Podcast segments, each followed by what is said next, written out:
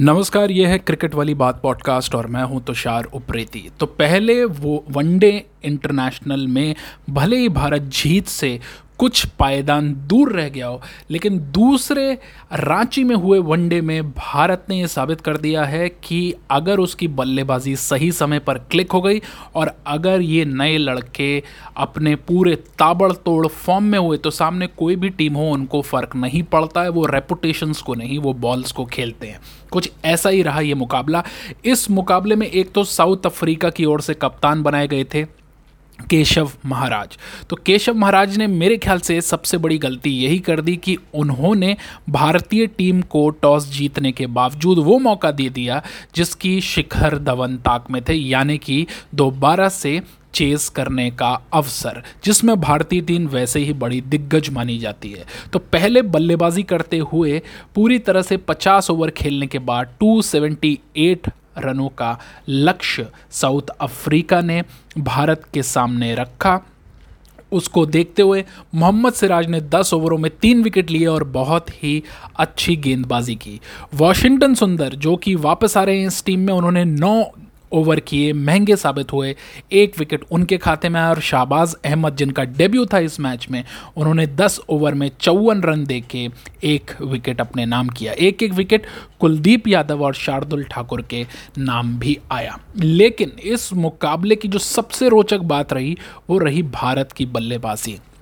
हालाँकि भारत के जो सलामी बल्लेबाज हैं, जिसमें शिखर धवन और शुभमन गिल दोनों ही ठीक से क्लिक नहीं कर पाए पहले दोनों वनडेज में, इसमें शुभमन गिल को स्टार्ट तो मिली, लेकिन 26 गेंदों पर 28 रन बना के वे पेविलियन लौट गए और शिखर धवन भी 20 गेंदों पर 13 रन बनाकर पेविलियन लौट गए। लेकिन उसके बाद जो हुआ उसने मैच का रुख पलट के रख दिया। पिछले मैच में स्ट्रगल कर रहे स्पिन गेंदबाजी के खिलाफ ईशान किशन ने इस मैच में जिस किस्म की गज़ब की बल्लेबाजी की उसने ना केवल जो गेंदबाज थे, उनके होश उड़ा दिए, बल्कि देखने वालों को भी सोचने पर मजबूर कर दिया कि इस खिलाड़ी को टी ट्वेंटी विश्व कप की टीम के संभावितों में क्यों नहीं रखा गया ये तो हर कोई जानता है कि ईशान किशन का जिस दिन दिल, दिन होता है, उस दिन वो सामने वाली टीम को नेस्तो नाबूद कर देते हैं। तो चौरासी गेंद पे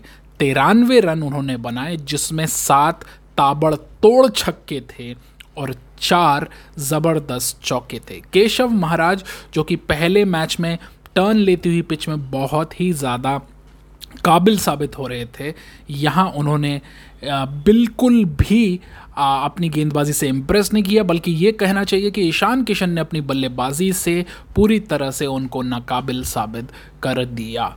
ईशान किशन का जिस बल्लेबाज ने साथ दिया वो थे श्रेयस अय्यर जिनके खाते में आया शतक 101 गेंद में 113 रन, और 15 चौके उसमें शामिल थे। कहीं भी ऐसा नहीं लग रहा था कि श्रेयस अय्यर किसी जल्दबाजी में है। मैच ख़त्म करके ही वापस आएँगे। ऐसा शुरू से पहली गेंद जो उन्होंने खेली, वही लग रहा था। और इसको देखते हुए ये कहा जा सकता है कि जहाँ तक वनडे इंटरनेशनल की बात है श्रेयस अय्यर से बेहतर बल्लेबाज मिलना थोड़ा मुश्किल है इस वक्त, क्योंकि जिस तरह से उनका फॉर्म चल रहा है, हर दूसरे या तीसरे मैच में वो अर्धशतक या शतक बना रहे हैं। ऐसा लगता है कि बहुत ही ज़्यादा मैच्योरिटी उनकी बल्लेबाजी में आ चुकी है। थोड़ा सा मैं ये कहूँगा कि यहाँ पे ईशान किशन जल्दबाजी कर गए और एक शॉट मारने के चक्कर में आउट हो गए, जिस वजह से पारी उनकी तिरानवे रनों पे सिमट गई।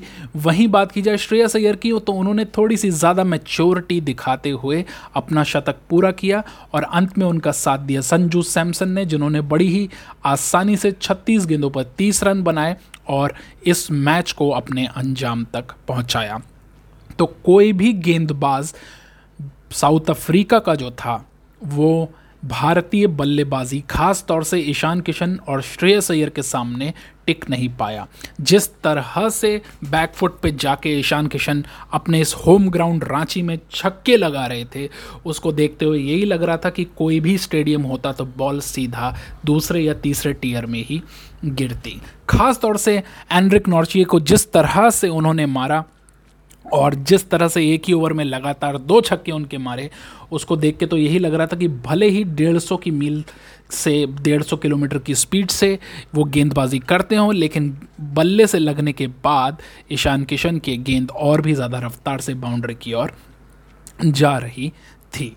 तो कुल मिला के ये कहा जाए, अगर मैच समरी की बात करें तो भारत इस मैच को 25 बॉल रहते हुए जीत गया। यानी कि भारत ने 200 278 रन का लक्ष्य जो है, वो महज 45.5 ओवरों में पूरा कर लिया और गवाए सिर्फ़ तीन विकेट। तो इतनी मज़बूत बल्लेबाजी, हालाँकि समस्याएँ अभी भी भारत की गेंदबाजी को लेकर बनी हुई हैं ईशान किशन का फॉर्म में आना, श्रेयस अय्यर का लगातार अच्छा प्रदर्शन करना, एक बात से उम्मीद जगाता है कि अंतिम मैच या अंतिम मुकाबला जो होगा, भारत बनाम साउथ अफ्रीका के बीच में।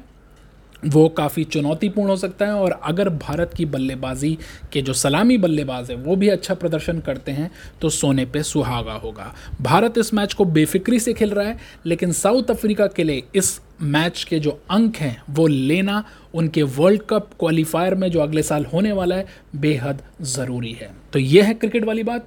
मैं हूँ तुषार उप्रेती। कई बार ऐसा लगता है मुझे कि बहुत से ऐसे बल्लेबाज या खिलाड़ी हैं जिनको अगर ठीक तरह से हैंडल किया जाए तो वो भारतीय टीम में वापसी कर सकते हैं और ईशान किशन उनमें से एक है। धन्यवाद।